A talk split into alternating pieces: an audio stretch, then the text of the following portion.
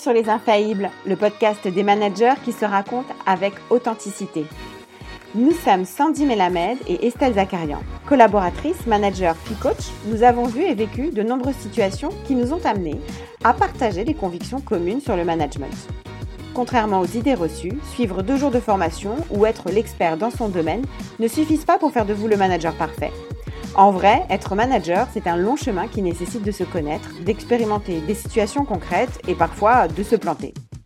Sauf que le manager d'aujourd'hui est plutôt mal accompagné dans sa prise de poste, voire même il se sent isolé face aux difficultés. Nous manquons souvent d'exemples autour de nous et de mentors pour nous éclairer. C'est donc pour vous, futurs et jeunes managers, expérimentés et directeurs, que nous avons créé Les Infaillibles. Notre intention est de vous sortir de la solitude grâce aux témoignages d'autres managers. Sans langue de bois, nos invités se dévoilent, partageant leurs doutes, leurs succès et quelques conseils. Chaque épisode vous offre un mentoring virtuel pour devenir le manager que vous avez vraiment envie d'être. Bonne écoute Dans l'épisode du jour, nous recevons Violette Lebuan, VP conseillère chez formation chez Ignition Programme. Violette est une jeune manager qui n'a pas froid aux yeux puisqu'elle a osé expérimenter l'équipe autogérée, inspirée entre autres des grands principes de l'entreprise libérée. C'est cette expérience qu'elle vient nous partager aujourd'hui. Après deux ans en événementiel de luxe, Violette rejoint Ignition Programme en 2016 quand l'aventure en est encore à ses débuts. Elle démarre en tant que matchmaker, puis lance le bureau d'Ignition Programme au Portugal. En 2020, elle prend le poste de VP conseillère chez Formation, où elle est en charge du développement d'une nouvelle business unit dédiée à l'accompagnement managérial des startups. C'est à cette occasion qu'elle décide de mettre en place un nouveau modèle managérial où en tant que leader, ce n'est plus elle qui décide de tout. Dans cet épisode, elle nous présente, avec beaucoup d'humilité, les grands principes de ce modèle et notamment le co-management et la sollicitation d'avis. Elle nous explique comment elle a mis en place cette organisation et comment elle y a embarqué ses collaborateurs. Enfin, elle dresse un premier bilan de cette expérience qu'elle qualifie elle-même de shaker émotionnel qui l'a fait grandir et se sentir plus vivante que jamais. On a été super heureuse de recevoir Violette, une manager libérée et alignée, pour nous parler d'un sujet pas facile, qui fait rêver les uns et exaspère les autres. Une chose est sûre, il n'y a pas de modèle managérial parfait.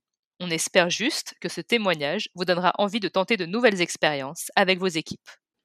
Bonjour Violette, bonjour Sandy. Salut Estelle. Salut Estelle. Bienvenue Violette dans Les Infaillibles. Nous sommes très heureuses de t'accueillir euh, aujourd'hui pour que tu nous partages, comme on aime le dire, en toute transparence et avec sincérité ton expérience du management. Merci Estelle, je suis très contente d'être là. Merci beaucoup de m'avoir proposé de, de participer à cet épisode. Écoute, c'est nous qui sommes ravis. Donc euh, cet épisode surtout, euh, on est très contente euh, de le faire avec toi parce que c'est un épisode qui est un petit peu différent par rapport à nos habitudes, parce qu'on va parler du futur du management et nous allons aborder un thème qui est le thème de l'entreprise libérée. Donc c'est un vaste sujet et l'objectif de cet épisode pour nos auditeurs n'est absolument pas de, de, faire un cours sur ce qu'est l'entreprise libérée. Il y a plein de bouquins sur le sujet et tu voudras peut-être nous en parler.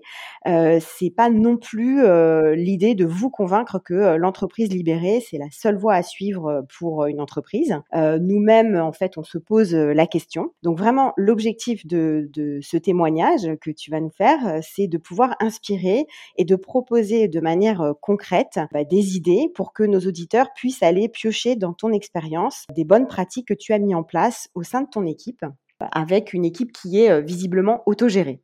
Est-ce que, euh, avant de rentrer dans le vif du sujet, tu peux nous expliquer en deux mots ce que fait euh, Ignition Programme, l'entreprise dans laquelle tu es, et euh, ton job en tant que VP conseil RH et formation? Avec plaisir. Ignition Programme, ça fait huit ans qu'on fait du recrutement pour les startups. On aide les hauts potentiels à trouver leur voie dans des startups.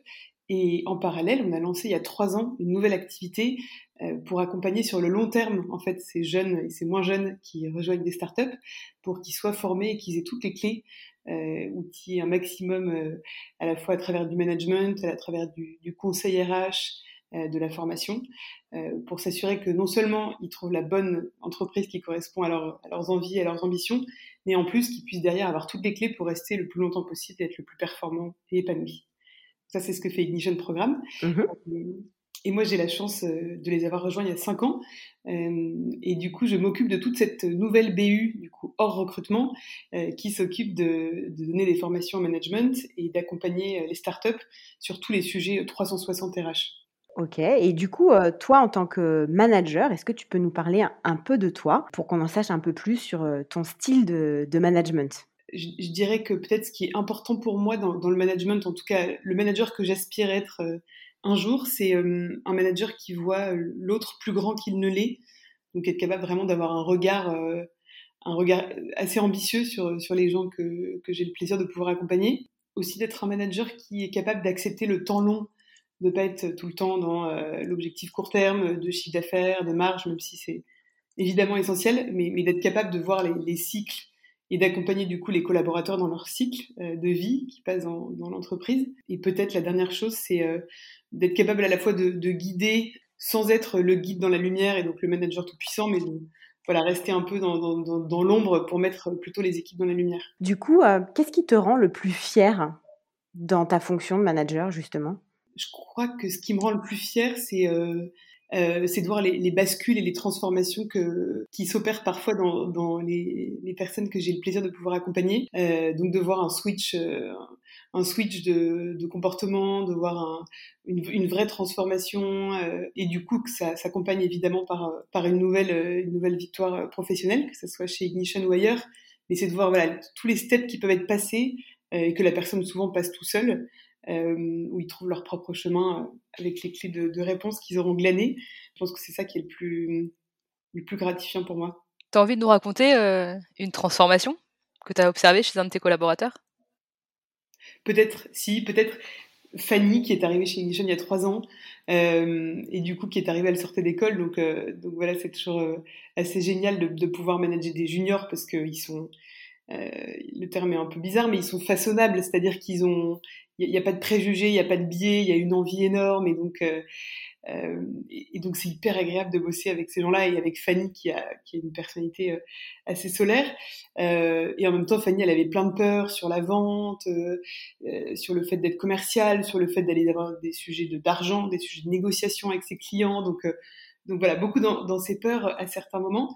Et, euh, et je crois qu'elle a opéré une, une, vraie transformation sur le fait d'être capable de se dire que elle pouvait avoir des discussions compliquées, qu'elle n'était pas obligée de, de, de s'excuser mille fois dans un mail quand elle demandait euh, un règlement par un client. Euh, je pense qu'elle a pris vraiment confiance en elle. Elle s'est, elle s'est ancrée, s'est ancrée. Elle connaît sa zone de, de, talent et du coup, elle, je la sens beaucoup plus. Voilà, elle, elle, rayonne beaucoup plus au contact des clients et ça se voit évidemment dans ses performances business. Donc, euh, je sais pas si c'est une transformation, mais en tout cas, je voilà, elle faisait un petit peu euh, petit oiseau sorti d'école et maintenant c'est un, elle, a pris vachement plus d'espace et de, de largeur euh, depuis que depuis qu'elle a pu expérimenter tout ça chez, chez Ignition. Avant peut-être qu'on rentre dans le vif du sujet, est-ce que tu peux aussi nous dire bah, depuis finalement combien de temps tu es manager et euh, combien de personnes tu manages? Oui, je suis manager depuis 4 ans maintenant. J'ai commencé par des toutes petites équipes, donc par une personne, puis deux, puis trois, ce qui était des, des super belles expériences de début. Euh, un peu cette voilà, cette, première histoire d'amour avec les gens qu'on manage, elle est toujours assez euh, exceptionnelle. Et maintenant, je manage, je manage 10 personnes dans l'équipe. Alors, Estelle nous l'a annoncé au début, on va parler effectivement aujourd'hui euh, d'entreprise libérée, ou plus exactement de l'organisation récente que tu as eu l'occasion de mettre en place dans ton équipe. Et du coup, on va parler aussi bah, de ce que ça implique dans ton rôle de manager. Alors, on a un peu galéré hein, à, à, définir euh, finalement l'organisation que tu as mis en place. Toi, comment tu qualifierais cette organisation Et puis finalement, pourquoi, quand on t'a proposé de participer à ce podcast, tu as eu envie de nous raconter euh, cette expérience qui est, comme tu le dis toi-même, euh, plutôt riche en rebondissements? Alors, je, n'ai toujours pas trouvé de, nom marketing euh, très sexy pour décrire ce qu'on fait, mais, je dirais que c'est, hum, on teste un modèle managériel qui est entre euh, qui est un peu d'inspiration entreprise libérée, mais que je qualifierais plutôt comme d'équipe autoportée, d'équipe autogérée, peut-être d'équipe vivante ou, en tout cas le leader a une place différente que peut avoir dans d'autres entreprises. Euh, donc ça, ça serait un peu le, mot que je mettrais derrière ça, même si c'est encore en mouvement. Et j'ai eu envie de raconter un peu cette expérience qu'on vit parce que parce que c'est un sujet euh, beaucoup plus complexe que ce que je le pensais de, de, mettre en place un modèle managérial un peu un peu nouveau et parce que c'est un vrai écosystème euh, différent, c'est-à-dire qu'il faut à la fois interagir avec avec la direction d'Ignition qui est pas 100% dans la même mouvance euh, parce qu'on essaie de faire un petit pas supplémentaire par rapport à, l'entreprise, euh, à la fois avec les collaborateurs, à la fois en transverse avec les, autres membres du comité de direction. Donc il y a, une grande complexité en fait dans cette nouvelle organisation et elle s'attaque à la fois à du développement personnel individuel des gens de mon équipe, mais à la fois à des processus, des méthodes, des outils. Donc c'est il y a une complexité et à la fois c'est très complet en fait ce, ce sujet-là, donc je le trouvais assez intéressant. Comment finalement t'en es arrivé à mettre en place cette nouvelle organisation? Bah, c'est un peu par hasard finalement que ça s'est passé. Euh, en fait, j'ai repris en rentrant de congé maternité l'année dernière une équipe euh, de six personnes qui étaient toutes euh, et tous des anciens d'Ignition, donc des gens qui étaient chez, chez Ignition Programme depuis déjà deux, trois, quatre ans. Et donc j'ai tenté évidemment de, de, me dire que j'allais créer un, une strate managériale entre euh, voilà, de, de, middle manager, parce que je sais que quand il y a plus de cinq personnes en direct, euh, ça, devient, ça devient compliqué, en tout cas pour, ce que j'ai envie d'insuffler aux gens euh, en one-to-one, il y avait plus de temps nécessaire, enfin, possible à dédier à chacun. Et donc, je me suis dit, voilà, je je vais pas y arriver. Il faut instaurer une mini strate managériale pour donner du, temps de qualité à chacun. Et donc, j'ai tenté des, organigrammes, j'ai gribouillé dans tous les sens des, schémas et en les proposant à l'équipe parce que je voulais évidemment avoir leur avis euh, sans leur imposer. Il y avait que des noms, c'est-à-dire que tout était pourri, tout semblait, euh, tout semblait pas idéal, et, et je pense qu'il y avait un peu d'ego de, mais en fait, on est là depuis longtemps tous, on n'a pas très envie de se, se, manager entre nous, et il n'y avait pas d'évidence dans ce modèle-là. Et donc, euh, au fil de plusieurs discussions, dont une que j'ai eue avec Alban, on s'est posé un peu la question d'un modèle différent.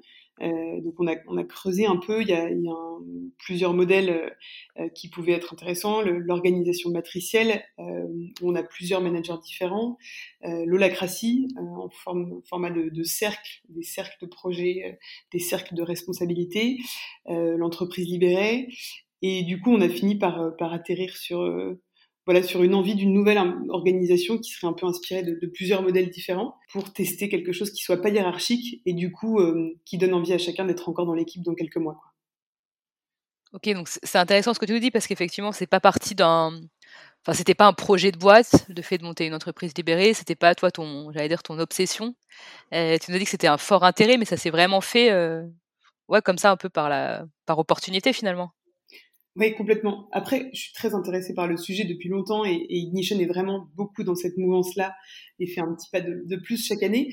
Mais, euh, mais c'est vrai que ça c'est, voilà, je suis pas rentrée de congé maternité en disant je vais mettre en place une, une entreprise libérée, euh, enfin une équipe libérée. Je, j'ai vraiment tenté d'abord des modèles plus traditionnels et, et c'est par la force des choses que qu'on en est arrivé à là, euh, doublé quand même par des convictions très fortes chez moi de de pas avoir envie de, de, décider toute seule, de pas avoir envie de porter une équipe euh, en étant euh, leader tout puissant, euh, de pas avoir envie de, de, créer beaucoup de strates et donc des discussions un peu secrètes. Voilà, j'avais envie de transparence, j'avais envie de mouvement, j'avais envie de liberté et donc ça, ça s'alliait bien aussi à mes mmh. convictions personnelles. Mmh. Donc tu as su saisir l'opportunité au moment au moment venu en fait. C'est ça. L'équipe m'a poussé à saisir l'opportunité, je pense.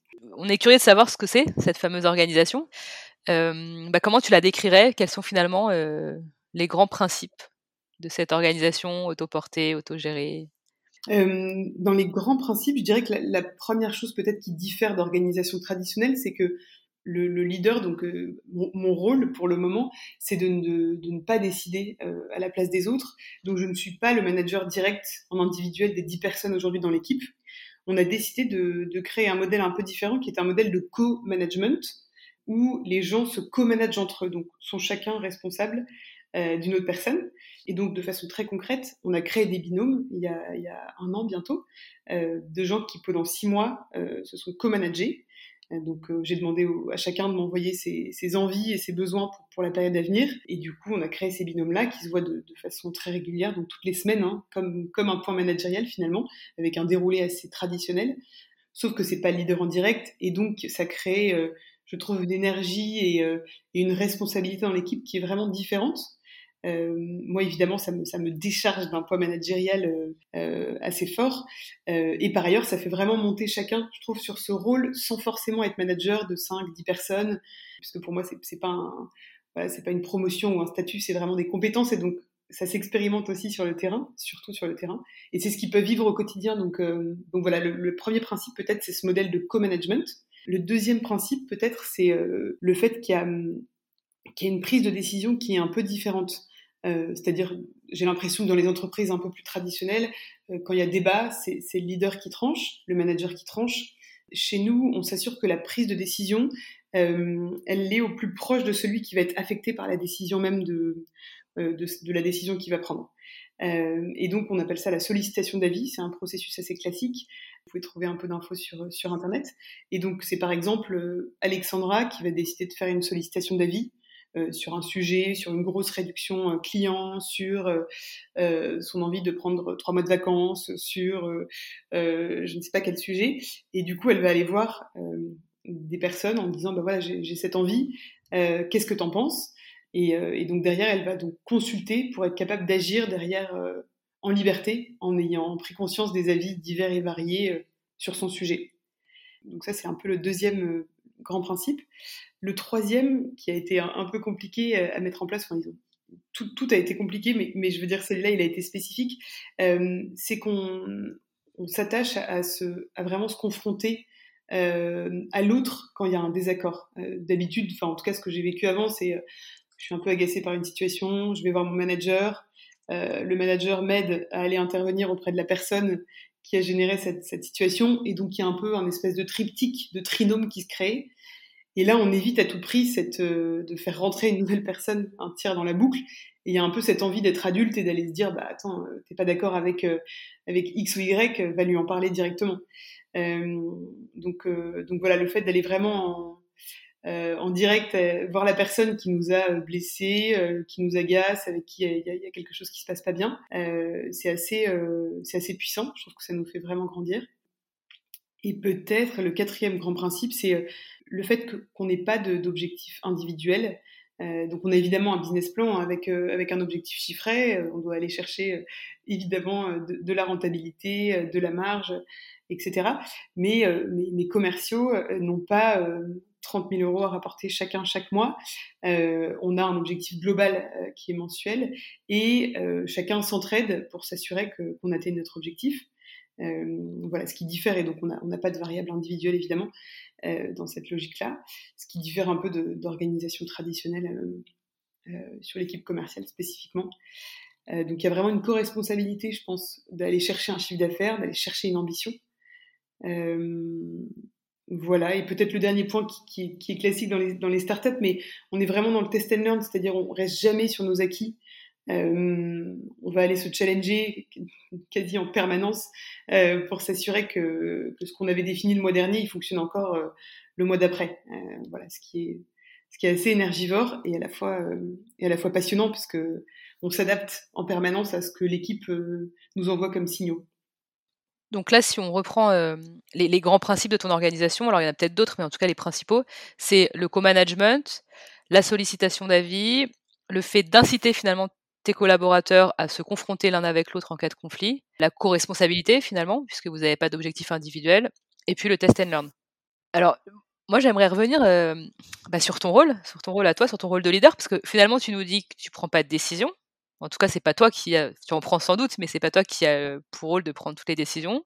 C'est pas toi qui fais les points réguliers avec tes différents collaborateurs, parce que vous avez mis en place du co-management. Mais alors, Violette, tu fais quoi dans cette organisation? Je suis tout le temps en vacances, en fait.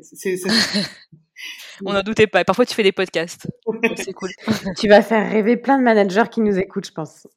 Exactement.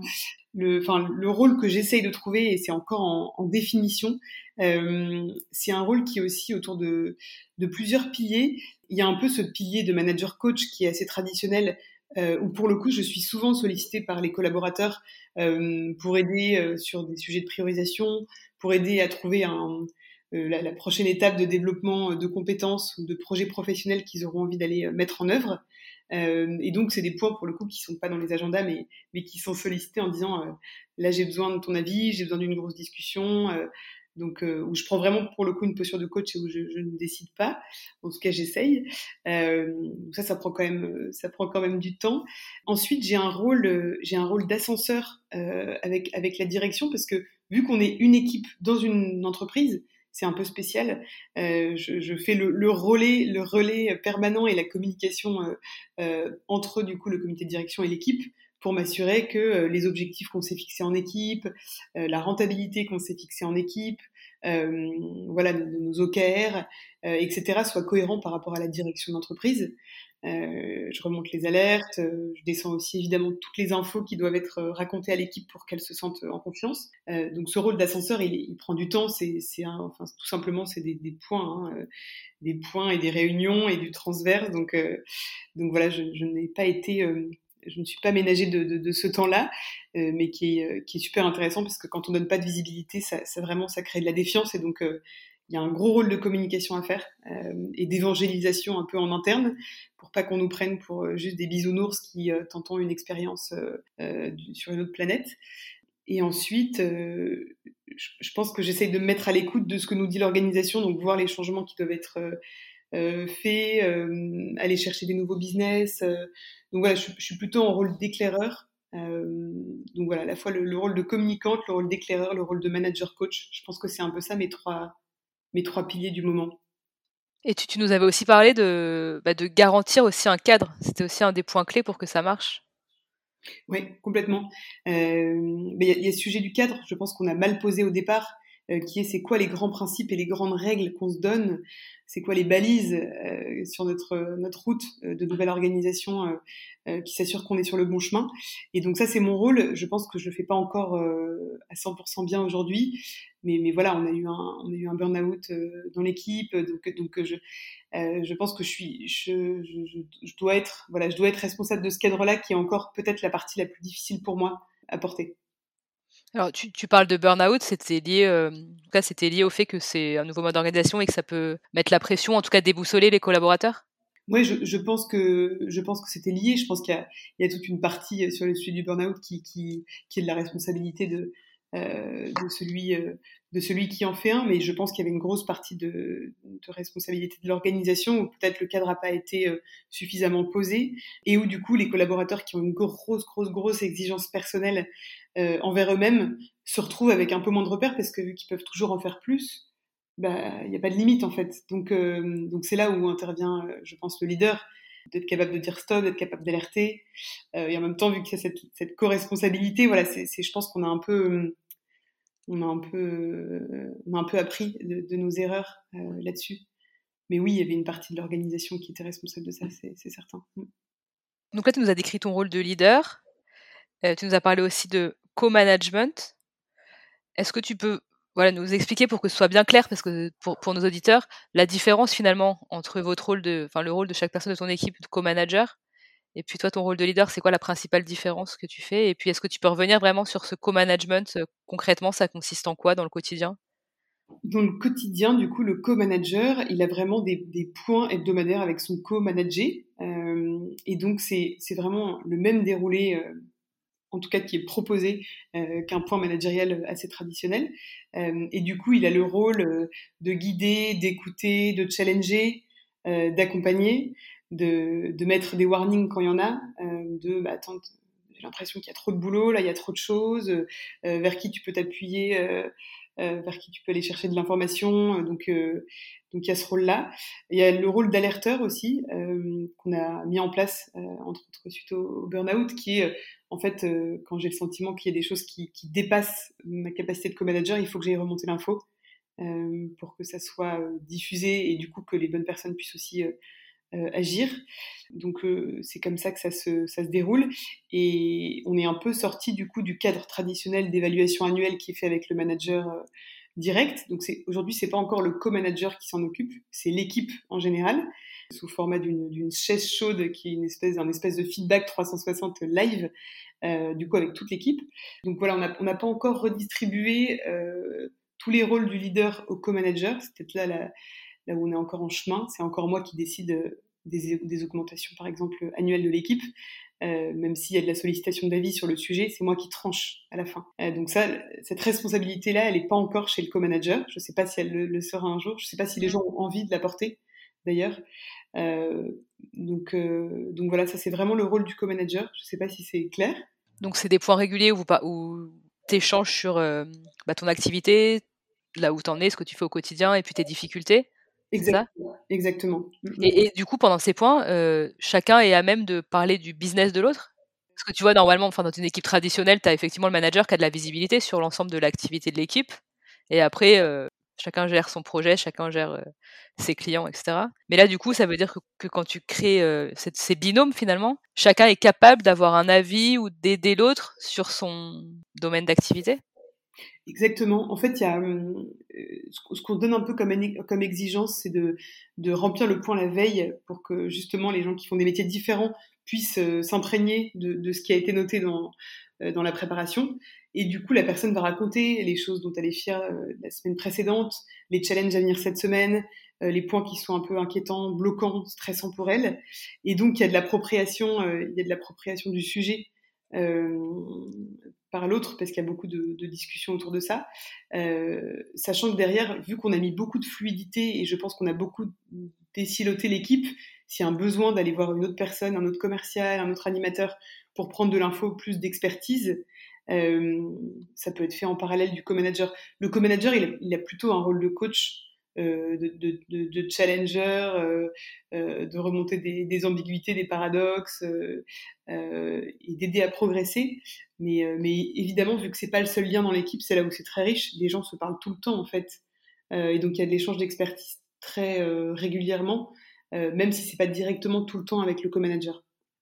Ok.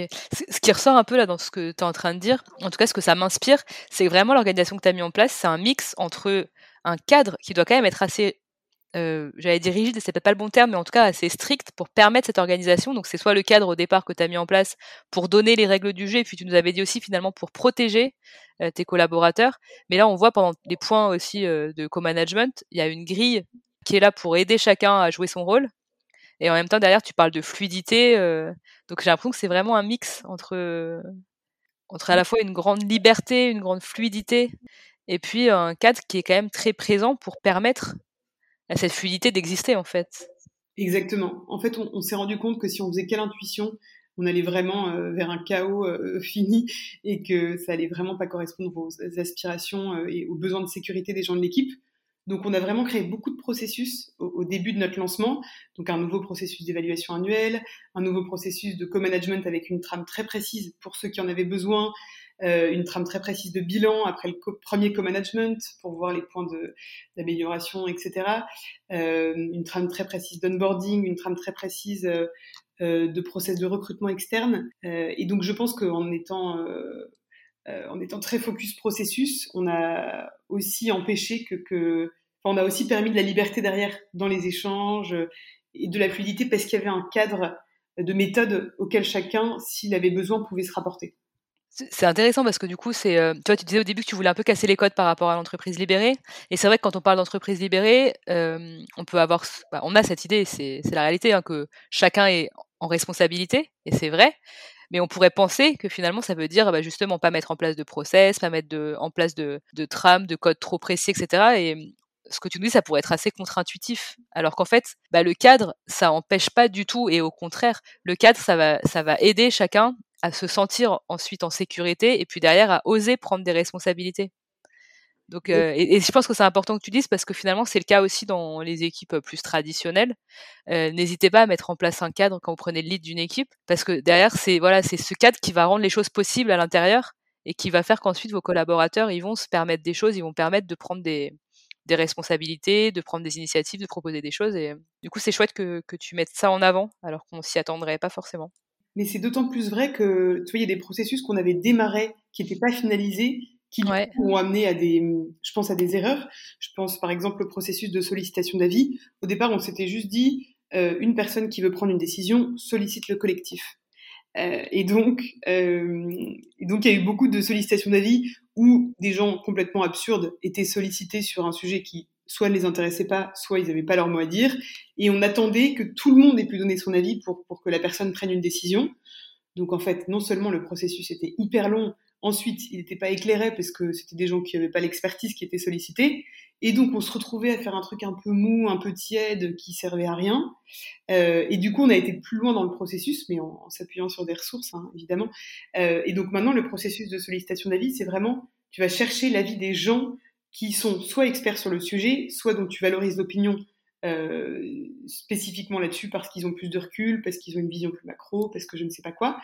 Voilà, je pense qu'on a, on a, on a augmenté notre niveau de précision et on a du coup enlevé un peu de tiédeur et gagné en, gagné en temps, gagné en performance et gagné en rigueur en affinant nos processus. Donc, je te rejoins vachement. Sans ce cadre-là et sans, ce, sans cette exigence de processus, je pense qu'on n'en serait pas là aujourd'hui et qu'on doit encore aller un, pas de plus dans cette direction. Pour finir sur euh, le sujet du co-management, j'avais une dernière question, parce que tu dis qu'effectivement aujourd'hui, euh, le co-manager n'est pas encore celui qui évalue et peut-être ne le sera-t-il jamais. Tu peux nous, nous donner un peu plus de détails sur comment vous évaluez l'équipe Tu parlais de la chaise chaude, euh, c'est quoi? Alors la chaise chaude, ça fait, très peur, mais, c'est un bon moment.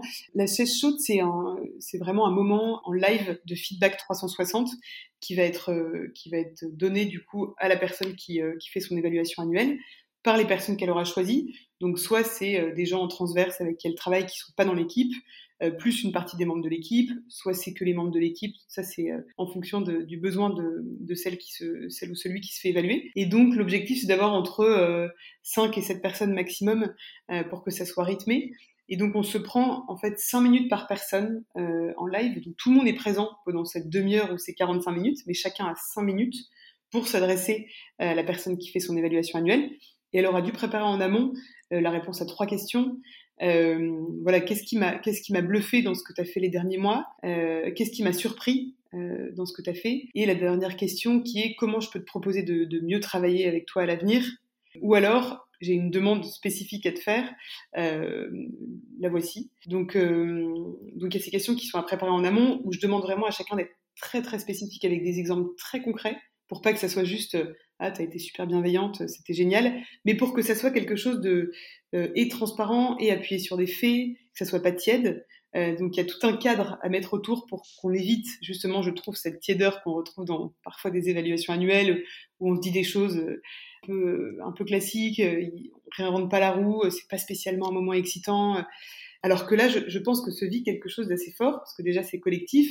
Il n'y a pas juste le manager descendant qui vient faire du, du feedback qu'il aura été récolté peut-être auprès de certains pairs, mais du coup, il aura, en fait, il aura atténué les messages, peut-être il aura mis en avant certains messages que lui porte en tirant des, des, des, citations de ce qu'il aurait entendu.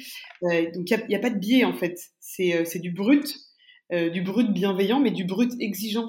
Euh, et je pense que pour la personne, c'est assez euh, fabuleux de vivre quelque chose, enfin, c'est assez intense émotionnellement, du coup, mais c'est beaucoup plus puissant que ce qu'on peut vivre en évaluation annuelle traditionnelle.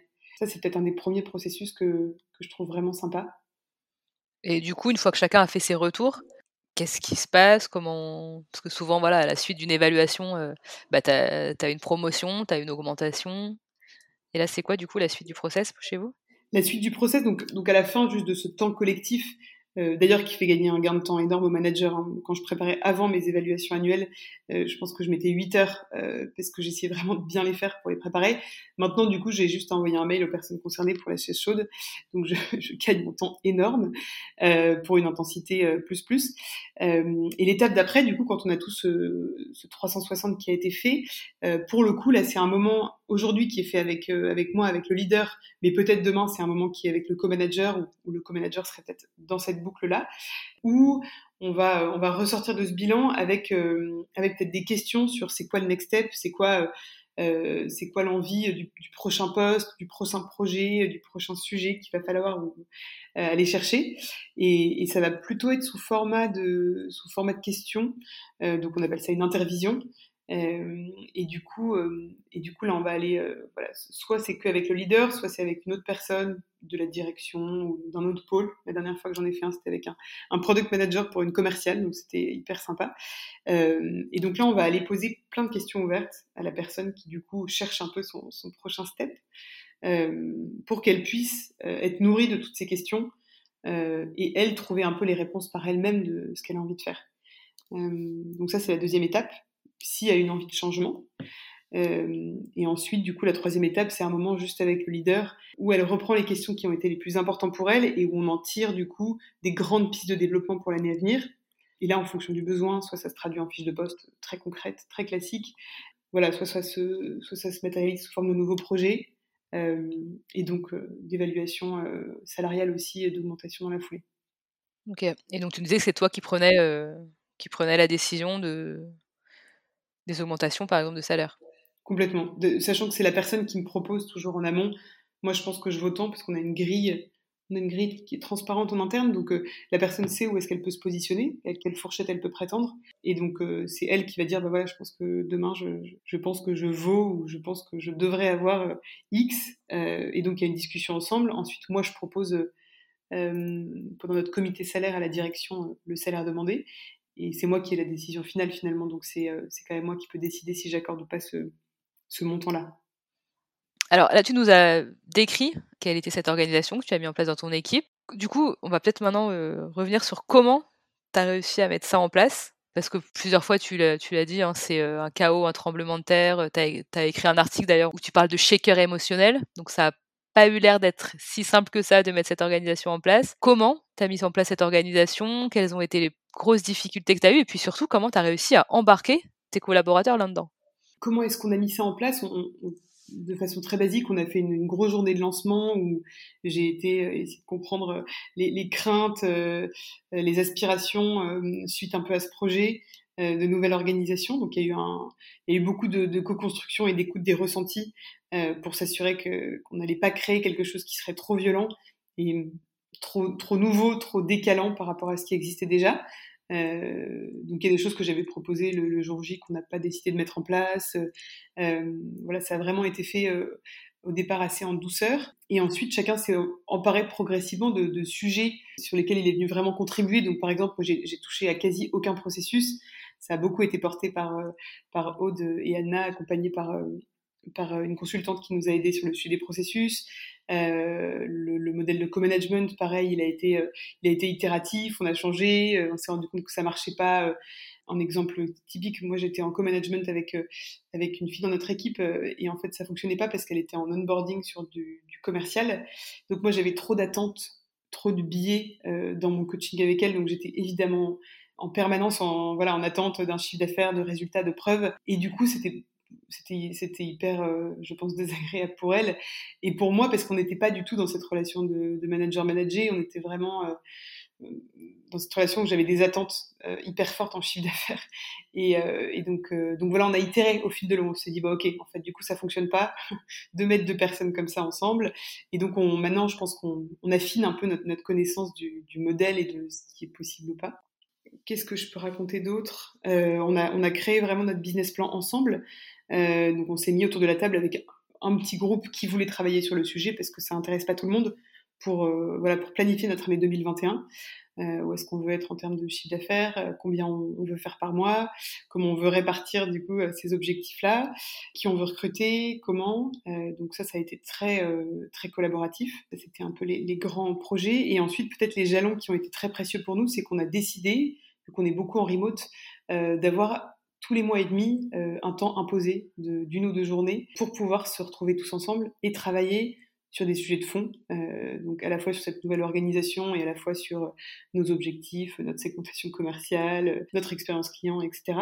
Et où du coup c'était un moment aussi pour, pour pouvoir bien se dire ce qui allait, ce qui allait pas et comment est-ce qu'on pouvait euh, euh s'améliorer. Que ça, ça, a été essentiel, je pense, d'avoir ces temps ensemble euh, sinon, il y a trop de frustrations qui sont accumulées. Vu que c'est douloureux euh, de devoir un peu euh, se transformer, c'est important de pouvoir en parler parce que on a l'impression que c'est que des processus et qu'il faut mettre en place des nouvelles choses. En fait, chacun individuellement a vécu, voilà, je pense un peu un tremblement de terre émotionnel personnel parce qu'on demande de passer d'un voilà, d'un modèle où, où, on a un titre hyper précis, euh, qui est lié à un organigramme, qui est lié à une hiérarchie, qui est lié à une reconnaissance dans la société, à du coup des objectifs euh, liés à un poste qui sont faciles, pas faciles à atteindre, mais en tout cas qui sont, concrets, existants, individuels. Et donc là, tout ça est bousculé. Tout ça est bousculé. Le, titre, moi j'ai proposé à chacun de choisir son titre. Extrêmement anxiogène pour chacun, y compris pour moi voilà, on, est passé à des objectifs individuels, à des objectifs collectifs. Euh, comment est-ce que les gens trouvent chacun leur point de repère pour savoir s'ils sont euh, bien dans, leur progression, ils sont pas bien, est-ce qu'ils en font trop, pas assez? Donc, ça, ça a été les, grosses difficultés. Je pense que c'est le, fait que chacun soit passé par euh, une phase d'introspection et de, changement qui a été euh, et qui est toujours euh, assez complexe.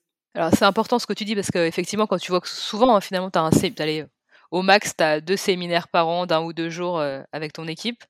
Euh, là, vous prenez quand même un ou deux jours tous les mois et demi, donc c'est énorme. Et en même temps, tu es en train de nous expliquer que c'est la clé, c'est-à-dire que ce temps-là sur lequel vous focussez vraiment sur votre organisation et pas sur le business, en fait, c'est indispensable pour pouvoir mettre en place l'organisation que tu as mise en œuvre. Oui, complètement. Bah, je, je, pense que c'est euh, c'est nécessaire et finalement tout ce temps qu'on dépense en séminaire et du coup qui fait bien rire nos collègues en disant euh, à l'équipe de Violette elle passe sa vie en séminaire, je pense que c'est vraiment des euh, du, du, temps gagné parce que c'est de la confiance qui est créée entre les membres de l'équipe et plus il y a de confiance, plus il y a de performance. Ça, ça a été prouvé et du coup moi j'ai vraiment senti qu'au fil de l'eau des séminaires euh, le fait de pouvoir se dire les choses, de se confronter, euh, de remettre en question plusieurs fois l'organisation, hein, qu'il y ait des gens qui disent mais moi je sais pas si ça me correspond en fait, est-ce que est-ce qu'il faut que je parte, est-ce qu'il faut qu'on change, bah, ça, ça, a créé un socle assez fort euh, où il y a où il y a plus de il y a plus de secrets, il y a plus de il y a plus de choses qui sont pas dites, tout est réglé assez vite.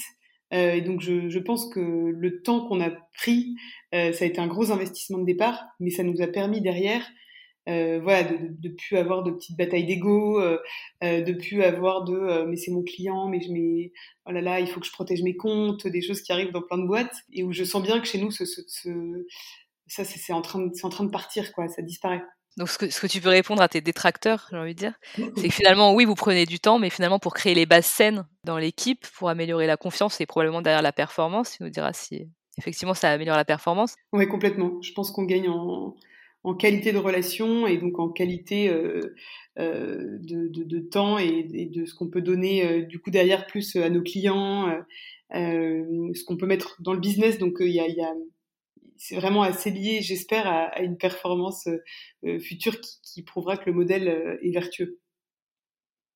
Tu as parlé tout à l'heure du regard des autres sur ton équipe, sur le temps que vous passez à travailler sur cette organisation. Effectivement, tu es la seule hein, à expérimenter cette méthode chez Ignition. En tout cas, elle est aussi loin dans cette organisation. Quels sont, à ton avis, les, clés, les leviers, les must-have pour que ça fonctionne? Je pense que ce qui a été hyper précieux et ce qui l'est encore aujourd'hui, c'est euh, la relation que j'ai avec, euh, avec Caroline, ma fondatrice, et avec Lucas, qui est le cofondateur, sur, euh, sur ce test-là, justement. On est en échange permanent et c'est elle qui apporte le cadre de protection globale euh, à l'équipe, c'est-à-dire c'est elle qui, euh, qui m'aide à voir euh, les warnings, c'est elle qui me voilà qui me dit mais attends faut continuer, c'est génial ce que vous faites en équipe. Moi j'ai vachement envie d'en prendre quelques principes aussi pour emmener Ignition Programme plus loin. Donc je pense que ce qui est clé c'est d'avoir un voilà un dirigeant quand c'est fait dans une équipe, quand c'est fait dans une équipe qui soit qui soit porteur du sujet, qui ait des valeurs communes, qui ait des aspirations communes.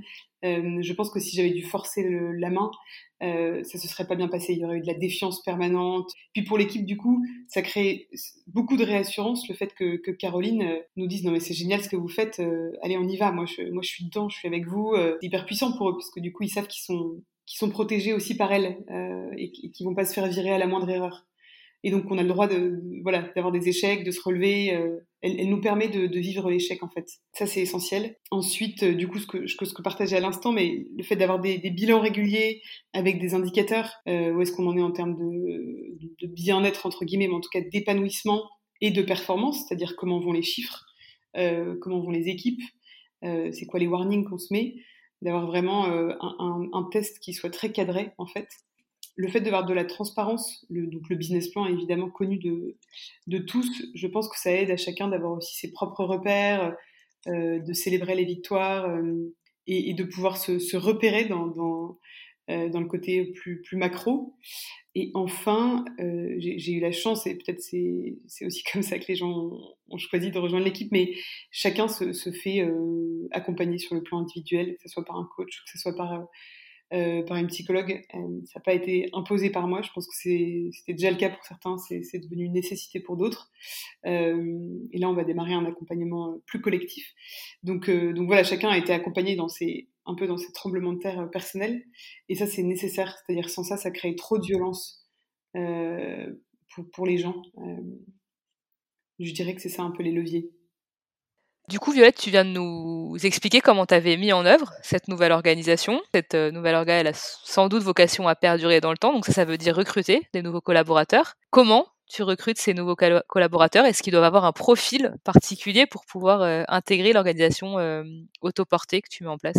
C'est une super question et je pense qu'on est en, questionnement là-dessus parce qu'on vient de recruter trois personnes et on aura en effet des, beaux objectifs de croissance aussi pour l'année prochaine. Moi, j'ai tendance, et je sais que c'est très mal, à recruter des clones et à recruter du coup des gens qui vont avoir euh, cette envie de, faire un chemin de développement personnel et d'aller chercher un peu là où c'est plus complexe pour eux pour, pour progresser. Et en même temps, je sens bien que on a besoin d'aller vers des profils différents, euh, vers des profils euh, qui sont beaucoup dans la réflexion, pas que dans l'émotion, parce que ça apporte une richesse et une structuration euh, pour l'équipe qui est nécessaire. Parfois, on a une équipe qui est très émotionnelle et, je pense que c'est pas toujours bon parce que du coup, y y a, voilà, on y met beaucoup beaucoup de cœur et, je pense que parfois il manque un peu de, à certains moments, de, prise de recul, voilà, de, rationnel qui prend le dessus. En tout cas, ce qu'on a identifié, c'est que ce dont on a vraiment besoin, c'est des gens qui sont capables de s'adapter très rapidement à un changement. Parce que vu qu'on est dans une organisation qui bouge quasi en permanence, tous les points de repère et les processus qu'on pose sont amenés à bouger au fil de l'eau, quand l'équipe grandit, quand l'équipe euh, euh, a envie de, changer un peu sa façon de fonctionner. Donc pour le coup, je vais essayer d'aller recruter des gens qui ont des capacités à absorber ces courbes de changement pour qu'elles soient le plus rapides possible. Je pense que c'est un des learnings qu'on est en train de, voir après avoir fait nos, trois premiers recrutements. Et donc une façon de m'en assurer, on n'est jamais assuré de rien, c'est une science tellement, sombre, euh, le recrutement, mais, mais une façon de m'en assurer, c'est d'appeler, après avoir recruté la personne, l'ancien manager, euh, pour comprendre comment la personne appréhende les changements et comment, en tant que leader et, co-manager futur, on va pouvoir accompagner cette personne-là à bien vivre ces changements qui vont être un peu permanents. Euh, donc, on va aller prendre beaucoup de feedback euh, pour s'assurer qu'on on a, en tout cas au démarrage, un bon nombre de clés pour accompagner au mieux la personne dans, ce mouvement, dans cette, équipe un peu, un peu vivante. Pour que ce soit clair pour nos auditeurs et qu'il n'y ait pas de quiproquo, c'est pas juste une demande de référence classique que tu fais.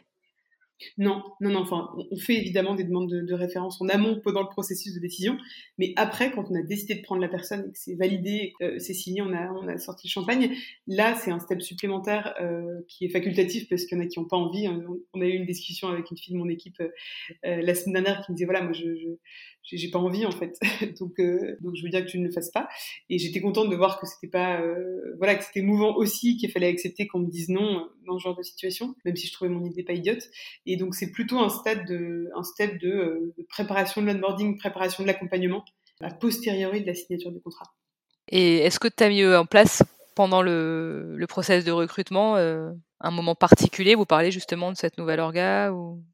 Tout à fait. Ben, il y, a un entretien spécifique euh, euh, sur ce sujet d'organisation et ce sujet d'appréhension du changement euh, euh, pour aller vérifier de façon très précise des situations où la personne a vécu des changements dans sa vie professionnelle ou personnelle et comment est-ce qu'elle y a fait face avec des réponses très spécifiques pour voir si vraiment on est, on est beaucoup trop loin et du coup en fait on va jamais réussir à trouver un terrain d'entente.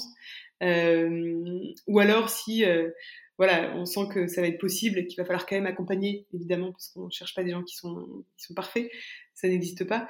Euh, mais voilà, je vais voir à quel point la latitude, elle est, grosse, et du coup, l'effort chez nous va être fort aussi, et la violence pour le collaborateur, là, sera peut-être euh, grosse, euh, ou à quel point on va pouvoir trouver un, terrain, d'entente progressivement dans notre façon de collaborer à terme. C'est peut-être le moment aussi de tirer un bilan de, cette expérimentation finalement que tu mènes. Ça fait combien de temps que tu as lancé la nouvelle organisation? Ça fait depuis, euh, depuis décembre, depuis décembre dernier, je dirais. Quel premier bilan tu tires de cette organisation? Sur les, les, sujets très positifs, je pense qu'il y a un, il y a un vrai gain, euh, il y a un vrai gain de temps collectif, ce que je disais tout à l'heure, qui est du coup pour moi un vrai temps de, de qui permet de la confiance et donc qui permet de la performance. Ça c'est euh, c'est une évidence et, et, je le voyais encore cet été quand je suis partie un mois en, en vacances. C'est vrai que j'ai eu la chance de prendre un mois de vacances voilà, ça a été tellement euh, smooth dans la façon dont l'équipe a géré euh, la transition de leurs clients, euh, les closings ensemble, le fait encore une fois de, beaucoup bosser côte à côte, sans compétition, etc., sans que je ne sois jamais sollicitée pendant l'été. Je me suis dit en fait c'est juste génial. C'est-à-dire que je, suis en train de, de, devenir vraiment indispensable. Et à la fois ça fait peur parce que on adore être indispensable et utile, et en même temps c'est hyper riche parce que il y a, je les ai vus grandir personnellement et professionnellement. Euh, et donc, euh, je pense que ça enlève, voilà, ça enlève tout, plein de fioritures qu'on aurait pu vivre. Et donc, on a vraiment gagné là-dessus. je pense qu'un de nos gains aussi, c'est la capacité à pivoter, la capacité de créativité. Voilà, vu qu'on a du temps ensemble, en fait, on a du temps pour, euh, pour créer des nouvelles choses, des nouveaux produits, des nouveaux services. et, chacun met ses talents au service de là où il est bon. Et donc, il n'y a personne qui fait un boulot où il y a une grosse partie où il n'est pas bon, où ça l'intéresse pas. Vraiment, chacun s'est mis dans sa zone de plaisir. Évidemment, quand il faut aller rappeler euh, des clients, etc., et que faire de la prospection, c'est jamais très excitant, mais, chacun s'est mis au plus proche de sa zone de talent. Et donc, je pense que quand les gens sont dans leur zone de talent, les, gens sont bons. Donc, euh, je sens aussi, euh, voilà, les, gens s'éclatent dans leur boulot, en fait. C'est hyper précieux à, à voir. Et, en termes de chiffre d'affaires, on est, bien dans nos objectifs. Il faut que ça soit confirmé par une bonne fin d'année. Mais, euh, mais voilà, en juillet, on avait atteint déjà euh, ce qu'on avait fait il y a un an en termes de chiffre d'affaires sur l'année. Donc, euh, donc voilà, je sens que la performance, je ne sais pas comment ça serait, ça serait passé avec un modèle traditionnel et peut-être qu'on aurait été beaucoup plus performant. Mais, mais en tout cas, voilà, on est bien dans nos chiffres en tout cas. Donc ça me rassure aussi sur le, le plan économique que cette expérimentation se traduise de façon concrète par, par un business qui fonctionne. Ok, donc ce que tu dis, c'est que finalement, en termes de business, vous êtes en tout cas aussi bon, voire meilleur que l'année passée, mais il faut que tu attendes effectivement euh, que les mois passent pour euh, pouvoir tirer un bilan de cet orga sur, euh, sur le business. En revanche, ce qui est sûr et certain, c'est qu'aujourd'hui, vous bossez dans un cadre qui est plus agréable, qui est plus efficace, où chacun est mieux à sa place. Complètement. Donc là, on a parlé finalement du bilan global pour ton équipe. Toi, en tant que manager ou plutôt que leader, quel bilan tu fais de cette nouvelle organisation À plusieurs reprises, tu nous as parlé de peur, tu nous as dit que c'était difficile. Pendant la préparation de, euh, cet épisode, tu nous as expliqué que finalement cette organisation avait augmenté ta charge mentale. Qu'est-ce que tu entends par là? Bah c'est vrai que c'est les six mois, enfin les, neuf mois les plus euh, probablement les plus lourds et les plus apprenants de, ma courte vie professionnelle. Donc euh, le bilan il est il est compliqué à mettre dans un tableau, mais à la fois j'ai j'ai énormément grandi, je pense. Euh, je me suis créé une, stabilité, une sécurité, un, un, ancrage qui est plus fort. Et en même temps, c'est vrai qu'on est passé par des moments euh, bien complexes et je pense qu'on n'a pas terminé. Mais je me sens plus alignée, c'est-à-dire que je j'ose plus dire les choses, j'ose plus aller vers l'autre pour challenger, j'ose plus dire quand ça ne va pas, euh, j'ose plus parler de mes paradoxes, le fait de vouloir être dispensable et indispensable, le fait de vouloir euh, qu'on ait plus spécialement de titres hiérarchiques et en même temps euh, le fait d'en avoir eu un dans l'organisation euh, où je travaille. Voilà, il y a, encore plein de paradoxes, donc mais, mais je sens que je vais vers un alignement plus fort et donc vers plus de vers plus d'éclats professionnels. Et, et, sur le sujet de la charge mentale, peut-être ce qui est assez sympa, c'est qu'il y a eu une vraie courbe. Au départ, ça a été énorme, c'est-à-dire que ces débuts de processus, euh, euh, les gens qui allaient pas très bien, euh, les conflits latents, c'était enfin vraiment complexe à gérer. moi en plus j'aime que les gens soient dans une harmonie, donc ça me, ça me réveillait la nuit, quoi. Ce qui n'était jamais arrivé avant dans ma vie pro. Donc je me suis dit plusieurs fois, est-ce que vraiment ça vaut le coup de vivre tout ça, parce que que c'est lourd. C'était un peu des, douleurs euh, qui aujourd'hui me paraissent des douleurs grandissantes, mais ça a été des douleurs quand même. Et aujourd'hui, la, charge mentale, elle, elle, se réduit beaucoup plus. C'est-à-dire que les projets sont tellement pris euh, par les équipes avec énergie, avec rigueur, avec envie. Euh, voilà, c'est mes équipes commerciales qui ont géré euh, voilà tous les onboarding, euh, euh, des nouvelles qui viennent de nous rejoindre, les sujets de, répartition de, nos leads qui se font beaucoup plus naturellement. donc donc aujourd'hui ma charge mentale elle est, beaucoup moins forte qu'il y a qu'il mois. Donc je pense qu'on a progressé là-dessus. Ça ne veut pas dire que c'est que c'est fini ou que ça va rester comme ça ad vitam aeternam, mais en tout cas je sens que il y a eu un pic et ça va beaucoup mieux maintenant. Et en termes de frustration, parce que ça doit pas être évident pour un manager de pas décider, est-ce que là aussi, euh, est-ce que tu t'es senti frustré à un moment et puis est-ce qu'aujourd'hui ça commence à disparaître Alors je me sens toujours frustrée de ne pas décider certaines choses, mais, mais beaucoup moins qu'avant. Avant, dès que j'étais pas dans, dans une boucle de sollicitation d'avis où je sentais que j'aurais peut-être eu quelque chose à dire, je me disais mince, mais je sers à rien. Voilà, je suis vraiment devenue euh, dispensable ou alors on se rend pas compte de ma valeur. Enfin, il y a un truc un peu bizarre qui se passe euh, dans ce moment-là où le leader, il aime bien être au courant de tout euh, et, donc c'est, enfin le leader, je peux dire, j'aime bien être au courant de tout. D'ailleurs, c'est plus engageant. Ça a commencé à s'atténuer. là où encore c'est difficile pour moi de ne pas je pense c'est dans les sujets de recrutement. Typiquement maintenant, je, suis juste sollicitée pour un recrutement. Je ne suis pas décideuse, donc je donne mon avis et j'espère qu'il va être pris en compte. Et, euh, voilà, il y a eu des gens que, que pour l'année prochaine, qu'on a eu des entretiens, il y a eu des désaccords et j'ai donné mon avis. Et, c'est vrai que j'espère fortement que cet avis sera suivi. Donc il y a encore des sujets et de moins en moins où, je sens que hum, c'est pas facile pour moi de pas être écoutée. Ça demande un, un boulot euh, permanent. Et, je, je pense qu'on a vraiment bien calé notre process de sollicitation d'avis, donc je me sens bien sollicitée sur les sujets qui me euh, qui m'intéressent et où je me sens avoir de la valeur. Euh, et je me sens moins sollicitée sur ceux sur lesquels j'ai pas de valeur. Donc je pense qu'on a trouvé notre fonctionnement là-dessus. Et, et non, et juste, voilà, quand je suis frustrée, bah, je, je, digère, j'essaie de voir si c'est mon ego qui parle et, et, je le dis, tu vois, je l'assume. C'est-à-dire que sur ce jeu de recrutement, j'ai dit, bah là c'est vrai que je sens que c'est douloureux si, si je me sens pas écoutée. En même temps, c'est la vie, donc donc j'ai besoin que tu poses aussi tes propres décisions par toi-même. Donc je, en fait, je pense que le fait de l'exprimer, ça m'aide à ne pas devoir euh, être dans mon coin et être un peu en colère. Euh, mais ça, voilà, le, fait de mettre ma vulnérabilité sur le tapis, euh, voilà, ça, ça, ça, réunit tout le monde, quoi. ça met plus de, plus de liens, plus de, plus de cohérence. Si tu devais remettre en place cette, cet orga, qu'est-ce que tu referais différemment? Je pense qu'on se ferait accompagner par, par un coach en transformation dès le début, parce que voilà, le fait d'avoir été beaucoup secoué, ballotté dans tous les sens, ça a eu du bon parce qu'on a pu apprendre par nous-mêmes. Donc il y a aussi la fierté de cet apprentissage euh, qu'on a vécu nous. Et en même temps, euh, euh, je pense que c'est le rôle du leader pour le coup de, s'assurer que dans ce cadre, il y a quelqu'un d'externe qui est capable de voir les signaux faibles, qui aurait peut-être pu du coup nous faire éviter hein, ce, ce, burn-out entre autres et, d'autres choses. Donc, donc je pense que d'avoir un accompagnement dès le début, ça aurait été ça aurait été puissant. Je pense que c'est un des, gros piliers qui aurait permis du coup un, cadre plus sécurisant avec des principes clés un peu plus clairs, plus posés, plus fins. Je crois que c'est ça ce que je ferais différemment, entre autres.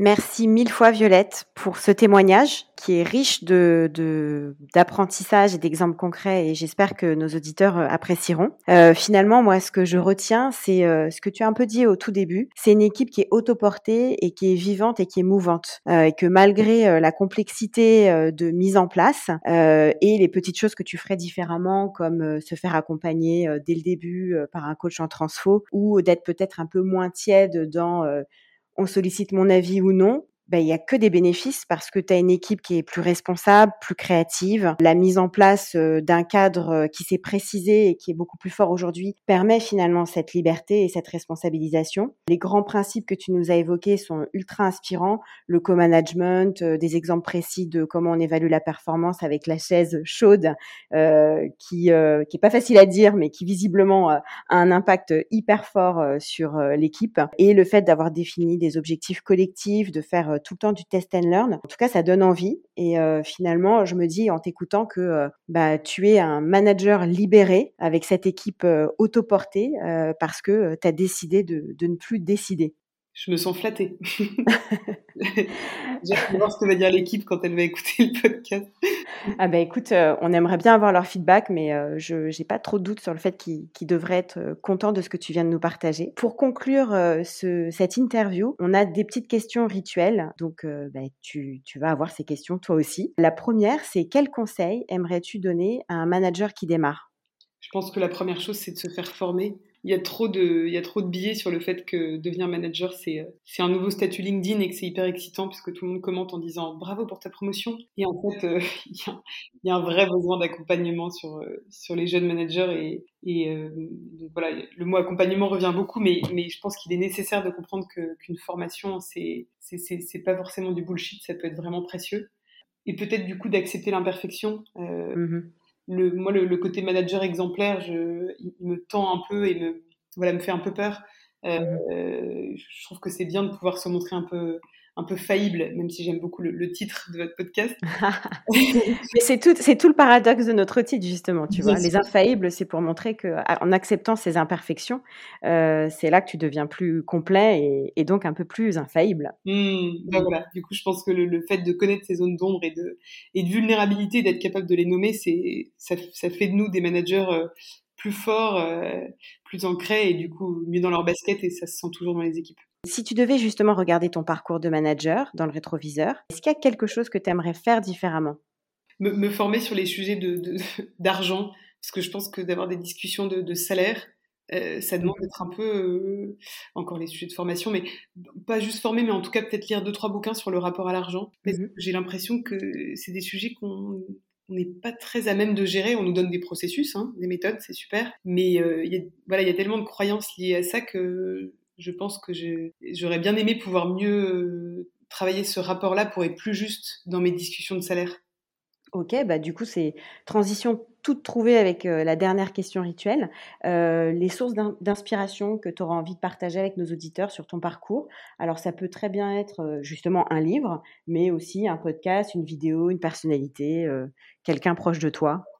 Assez classiquement, quand même, il y a, Frédéric Laloux qui revient beaucoup dans, dans le sujet de l'entreprise libérée, mais je pense que c'est un très bon fondament, enfin, c'est un très bon livre.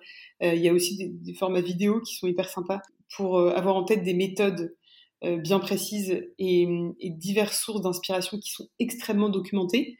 Euh, donc ça, c'est pour le côté plus méthode. Et pour le côté plus fun, peut-être, euh, il y a un bouquin qui s'appelle euh, Let My People Go Surfing euh, du fondateur de Patagonia, qui s'appelle Yvon Chouinard, voilà, qui, raconte du coup, gros disclaimer avec le titre, qu'il faut laisser les gens de, son équipe aller faire du surf, euh, parce que c'est euh, en allant euh, prendre du temps pour eux qu'ils vont être bons dans leur boulot. C'est très réducteur la façon dont j'ai présenté le bouquin, mais c'est voilà, eux ils, vivent, ils ont vécu une expérience de transformation depuis très longtemps, et c'est un, un, très beau, livre. Donc ça, je pense que c'est peut-être deux inspi de, lecture. Et du coup, j'en parlais tout à l'heure du rapport à l'argent, mais je pense que, que lire un, petit bouquin sur le sujet sans forcément se, faire former, euh, ça peut être super pour mieux appréhender des discussions de, de salaire qui sont euh, un passage euh, quand même euh, assez classique dans, la vie d'un manager. Et donc peut-être là-dessus le, livre de Christian Junot qui, dit, qui s'appelle Ce que l'argent dit de vous, tout petit bouquin, mais assez, assez facilitant pour comprendre ses propres limites et croyances sur le sujet et donc euh, avoir des discussions peut-être plus apaisées dans les débats euh, des augmentations salariales. Merci pour tous ces partages. Je retiens euh, aussi et surtout une phrase que tu as dite à un moment donné dans l'interview, plus il y a de la confiance, plus il y a de la performance. On sait que le manager, bah, il est garant justement de la performance, donc bah, Faites-vous confiance et faites confiance à votre équipe. On est d'accord. Merci mille fois Violette, merci Sandy et euh, à bientôt pour le prochain épisode des Infaillibles. À bientôt, merci Violette. Merci. Si vous avez aimé cet épisode, n'hésitez pas à en parler autour de vous et à le partager sur les réseaux sociaux. Pensez également à nous mettre 5 étoiles ainsi qu'un petit commentaire. C'est ce qui nous aide le plus à faire connaître les infaillibles et à diffuser le message que oui, un management plus authentique est possible. Enfin, si vous souhaitez nous contacter, vous pouvez nous écrire à l'adresse mail podcastlesinfaillibles@gmail.com ou sur nos comptes LinkedIn Sandy Melamed ou Estelle Zakarian. Un grand merci de nous avoir écoutés et on vous dit à très bientôt.